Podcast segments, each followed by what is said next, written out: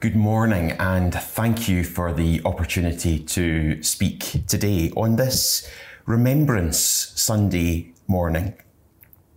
And so, on this day, we pause and remember the sacrifices of those who have gone before us, those who have uh, fought to protect uh, this country and the freedoms that we enjoy, um, and indeed those who are still uh, working at the front line in order to keep us safe. So let's pause and give thanks for them and for the freedoms that we are enjoying even today, even despite the ongoing uh, battle that we have with COVID 19. And let's also pause and prepare our hearts to listen. Uh, listen as I try to just set out some thoughts based on the reading that we've heard earlier in the service from Mark chapter 8. Let's pause for a few moments together.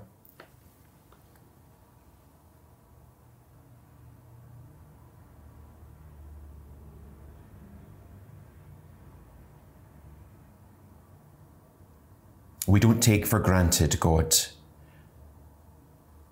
The fact that we have freedom in this country to live our lives and to uh, worship you and to enjoy the benefits that we might not otherwise have had had so many sacrifices not been made. And so, this Remembrance Sunday, uh, we remember those who have given of their lives.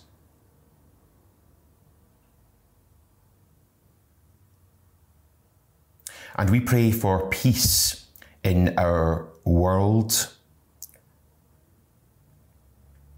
and in the community in which we live. We come to you and we pray that we might be uh, delivered from uh, conflict and from all that would uh, get in the way of living life as you intend. And we also pray for an end to all of the difficulties and loss that the ongoing challenges of COVID 19 have brought to our land throughout this year.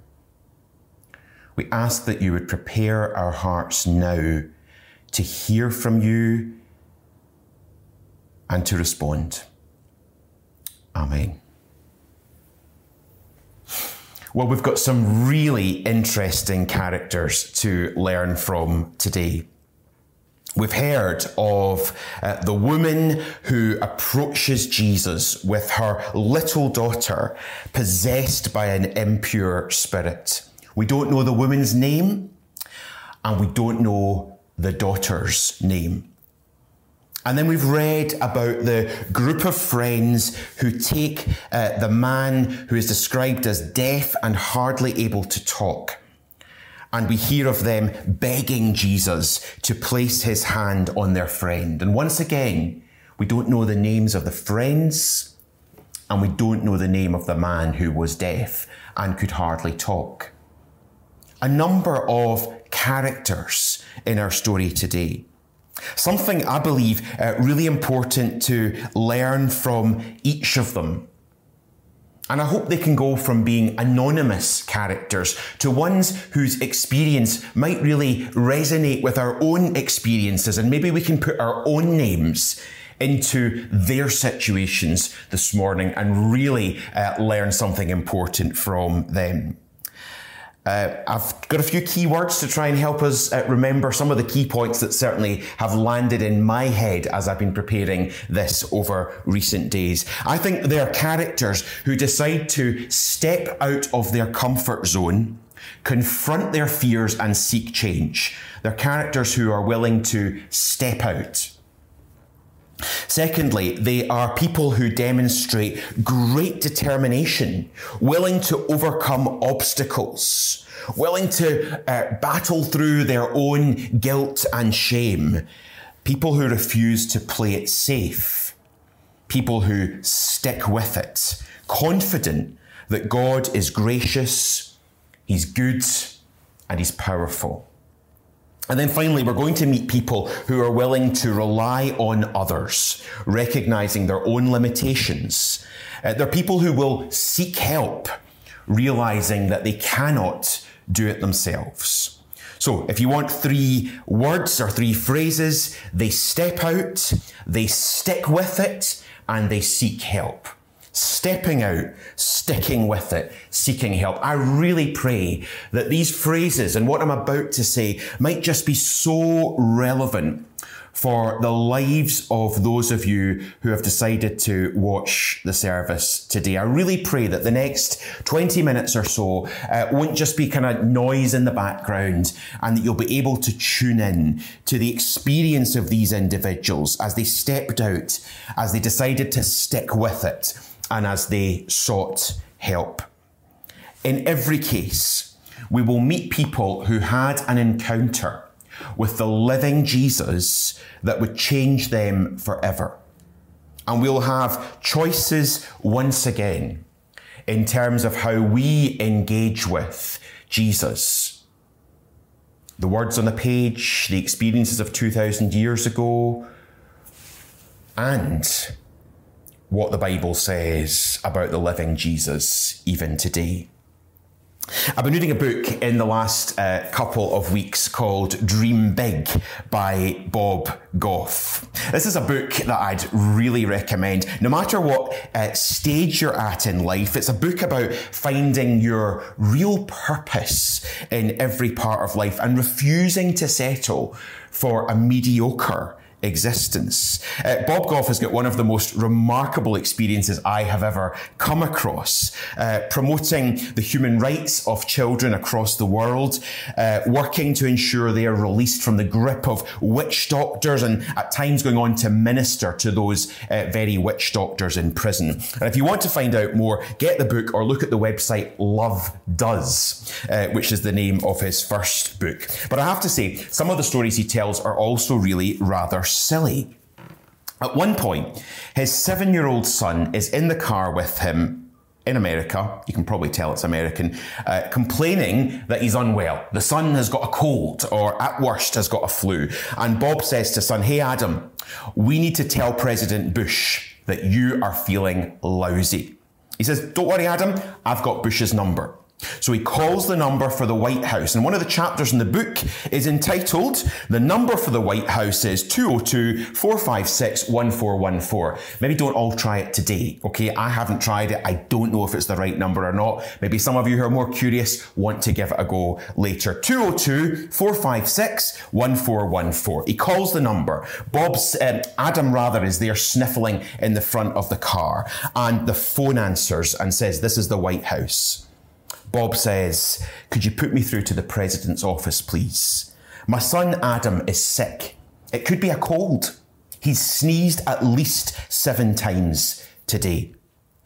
Uh, Bob writes, by this time, Adam is standing on his seat, his eyes full of anticipation and amazement. His grimace has been replaced by a big grin as he listens to this conversation with total amazement.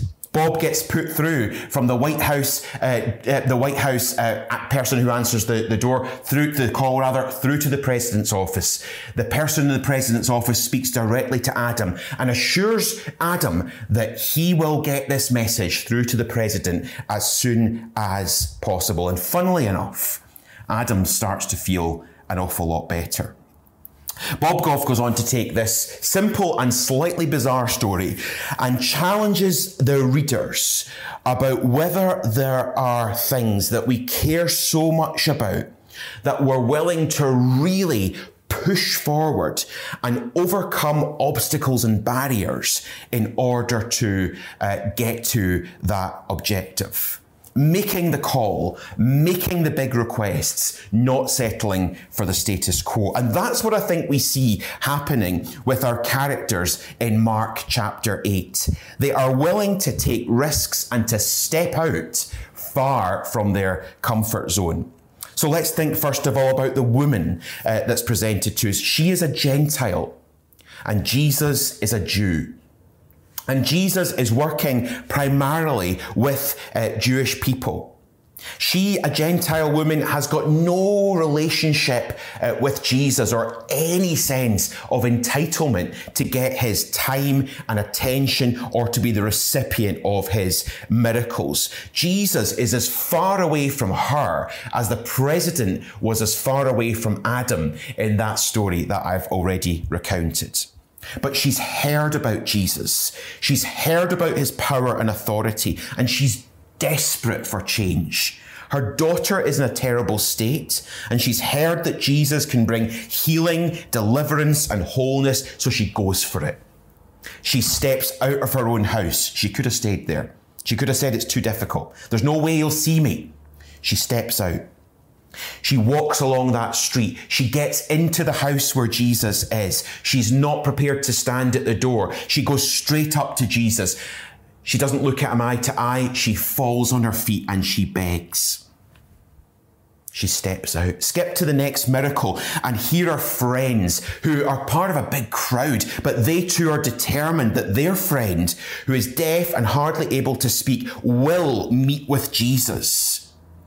Jesus, this time not in a house, but surrounded by so many people that they have to really push through the crowd in order to get to the very heart of the action.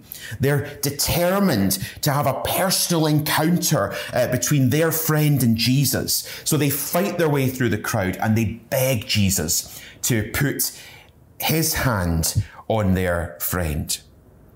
And my challenge in reflecting on these two stories is whether I am so determined and at times desperate to see change and to see God working in my own life and in the lives of others that I am willing to step out, to put myself out, to risk failure, embarrassment, humiliation in order to meet with Jesus. As Christians, we believe, and it's at the center of our faith, that we are saved by grace alone through faith alone. And that's foundational. There's nothing we can do, we believe, to make God love us more. There is nothing we can do that would make God love us less. We are completely loved and accepted through all that Jesus is and all that he has done. And yet, as recipients of His grace, He invites us to step out and to step into uh, His big plan for our lives. He invites us to make huge effort in this. And there's tension here. Saved by grace alone, not able to do anything that will earn God's favour.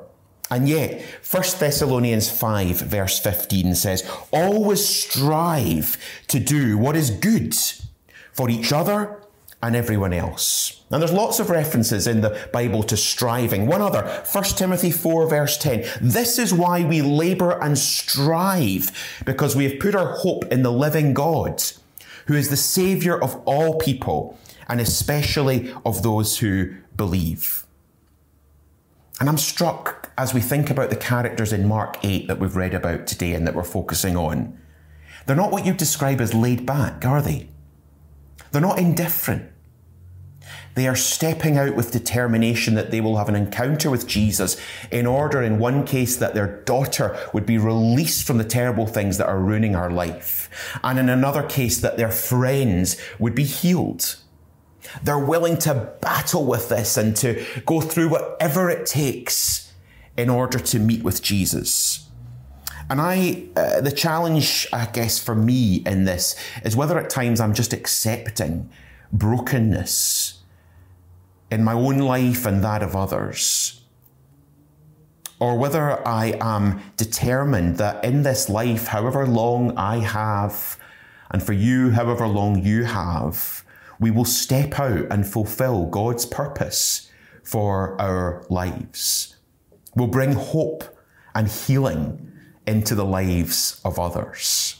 So as we think of stepping out, I, I hope that for some of you it might resonate with something that's stirring in you to take a few risks, to show love to others, even in ways where that risks getting uncomfortable and even where it might mean that we face rejection. But not only did they step out, they were determined to stick with it. confident that God is good, gracious, and powerful. So, to return to the woman, uh, the one with the sick daughter, Jesus is really challenging to her in this story. And I have to say, it's an encounter that makes me feel deeply uncomfortable. And I can only imagine how much more uncomfortable the woman must have felt. Jesus, in this passage, seems really rude. And yet, we know from looking at what the Bible teaches us about Jesus and uh, from all that is revealed about him that Jesus was not rude, because Jesus is himself the image of God and God is love. So, what's going on here? Jesus uh, says, Well, let the children eat first. It isn't right to take the children's bread and toss it to the dogs. And from my reading into this, Jesus is either making a point about his primary ministry at this stage being to the Jewish people and not to the Gentiles, or he's testing how determined and how confident this woman is in, in him. She's in a really awkward situation. Yet she holds her ground. She has got such confidence in Jesus and in his power, his goodness, and his love that she sticks with the discomfort and says, Lord, I'm happy with just a crumb. Just give me a crumb from the table, and that's going to be enough. Jesus likes the answer. He admires her faith and her determination, and he delivers her daughter. I wonder, would I have stood my ground like that, or would I have walked away at the sight of the first obstacle? Would I have felt ashamed and disappointed? Would I have said, well, that door has closed? Or would I have been like her and said, Lord, I need you. I know I am not worthy, but I am determined to have your touch on my lives and, my, and your touch in the lives of those whom I love. Like Joseph in the Old Testament, would I have wrestled with God and say, I will not let go until you bless me? Would I have held on uh, to those words of Jesus in Matthew chapter 7, where he says, Ask and it will be given. Seek and you will find. Knock, and the door will be opened to you. For everyone who asks receives, and the one who seeks finds. The man who had been deaf and who could hardly speak, he had to stick with real discomfort too. It wasn't going to be easy for him. He was exposed by this big crowd with all of their prejudices around disability that would have existed at that time. And then he has this strange experience of Jesus sticking his fingers into his ears and of Jesus spitting and putting his saliva onto his tongue. Really odd, isn't it? And yet, I love the way in which Jesus treated him with dignity and dealt with him directly and personally, because we read that Jesus took him aside and away from the crowd while he had this really personal encounter with Jesus. In both cases, they stuck with discomfort. They knew that the person they were dealing with was gracious, powerful, and good, and they trusted him.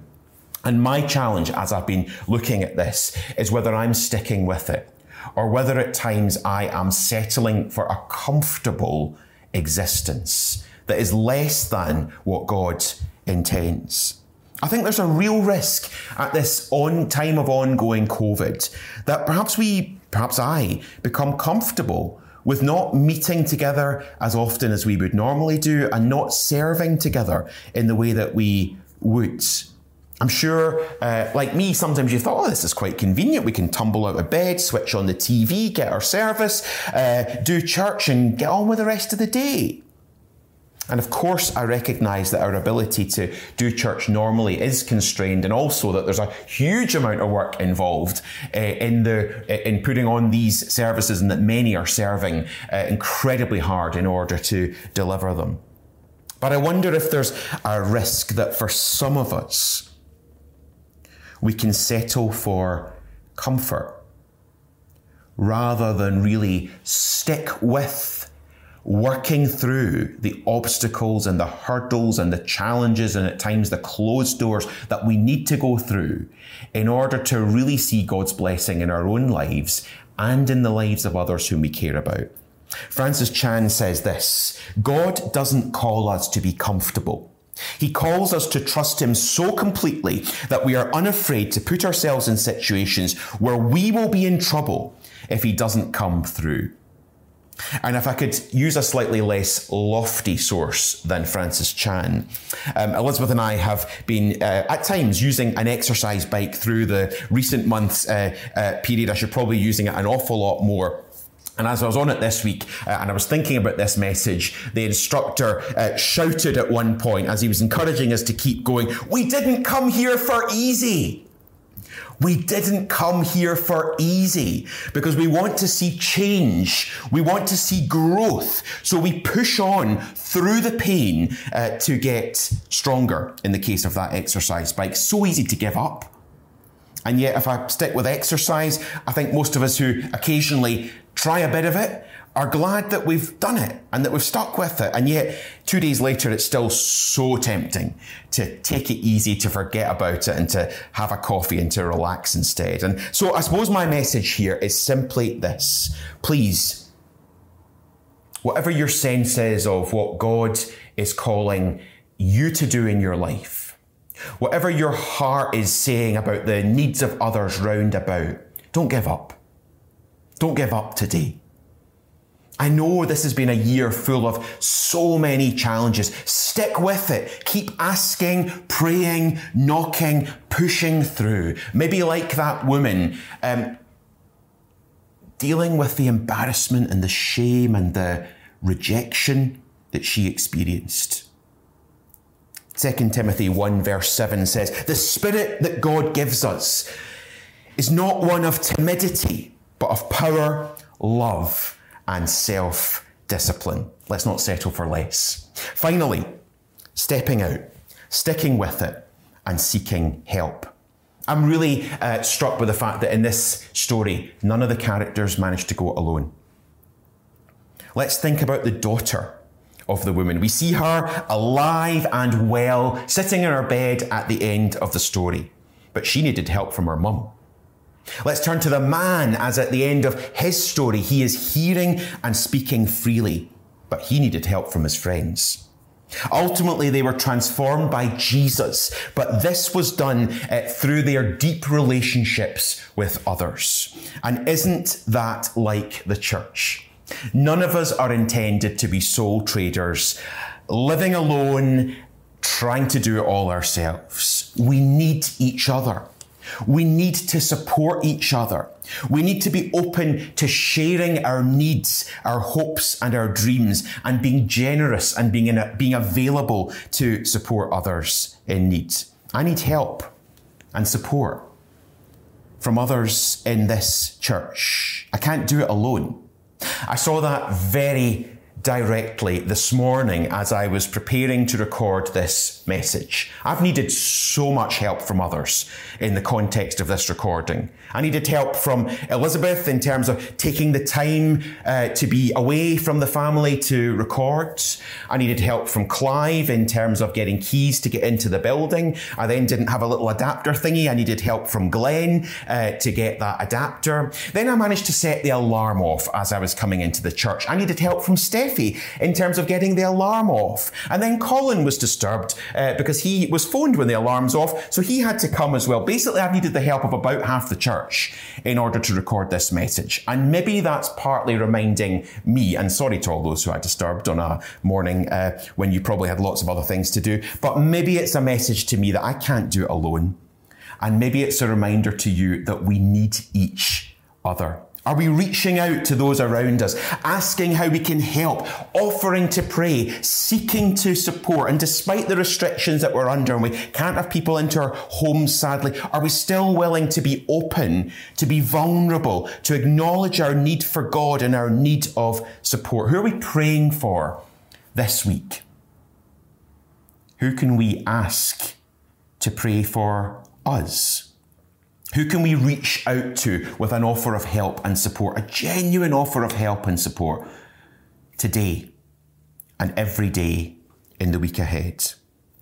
The result of all of this, the stepping out, the sticking with it, and the seeking help, is that they have this incredible encounter with Jesus himself. They're all different in many ways, these characters we've looked at, but they have one thing in common. They all experienced the power and presence of Jesus in their lives, bringing healing, bringing deliverance, bringing peace in the present, and bringing hope for the future. And I believe that's what Jesus offers us today and I believe it's what Jesus' heart is for those uh, around us whom he has put in our lives. And in the immediate stories, we also see hints of a bigger story going on in our passage. One of cosmic relevance. We see Jesus on a mission, knowing that he's not here for long, providing glimpses of what this world will be like when he has his way and when he makes everything new. We see glimpses of his glory that are described in the passage uh, back in verse 37 as leading to people being overwhelmed with amazement. Overwhelmed with amazement. And I want to finish with this challenge. Have we ever, and are we today, overwhelmed with amazement at who Jesus is, at all that he's done for us, and that all that he has in store for us? I think he invites us to look fully at Him, to be bold in our asks of Him, to enter into what He has for us, to dig into the plans and purposes that He has for our lives at whatever stage we are. And maybe then, uh, in the words of an old song that I haven't actually heard sung for years, we might be overwhelmed by love, deeper than oceans, high as the heavens, and we might be able to sing, Ever living God, your love has rescued me. No one could ever earn your love. Your grace and mercy is free. Lord, these words are true. So is my love for you. Overwhelmed with amazement at the grace and power of Jesus. Let's pray.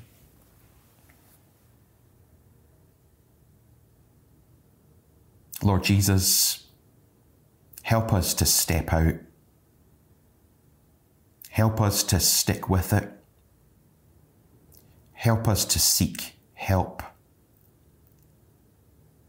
And may we experience what it is, day by day, to know relationship with you, Jesus. To know your power and your love. And to be people who individually and collectively are simply overwhelmed by you.